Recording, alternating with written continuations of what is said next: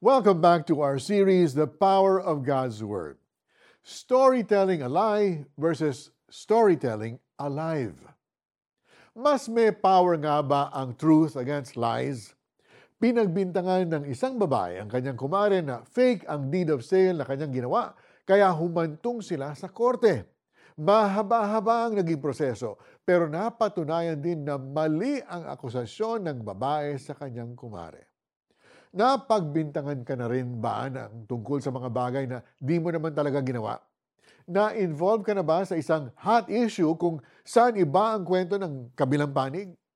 Pinagtulong-tulungan ka na ba ng kasamahan mo sa trabaho at pili kang pinaaamin sa isang bagay na hindi mo naman ginawa? Storytelling a lie. Yan ang tawag ng mga abogado sa mga kwentong kasinungalingan Ilang tao na ba ang napahamak sa pagsisinungaling?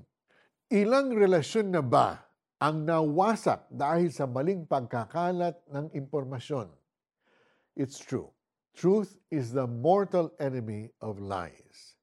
Sa kabilang banda, maraming Bible stories ang mas higit na magandang basahin at ikwento.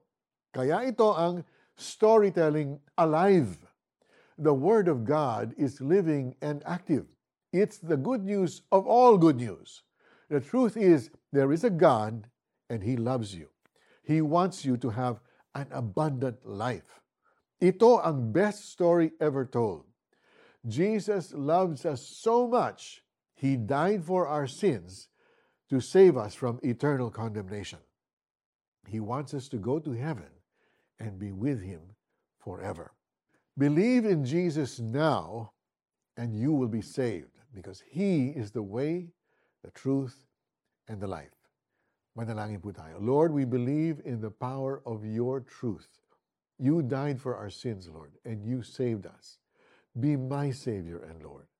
Help me to share the good news with others. I pray this now in Jesus' name. Amen. Kapatid, share the good news about Jesus today. While sharing the love of Jesus, trust the Holy Spirit to make your storytelling alive powerful, and effective. Ang salita ng Diyos ay buhay at mabisa, mas matalas kaysa alinmang tabak na sa magkabilay mas may talim. Ito'y tumatagos maging sa kaibuturan ng kaluluwa at espiritu, ng mga kasukasuan at buto, at nakakaalam ng mga iniisip at binabalak ng tao. Hebrews chapter 4, verse 12. God's Word truly transforms us. Kung nais natin patuloy na mabago, hayaan nating mapuno tayo ng salita ng Diyos. Kaya join us again tomorrow for the last part of our series, The Power of God's Word. I'm Mari Kaimo. We'll see you then.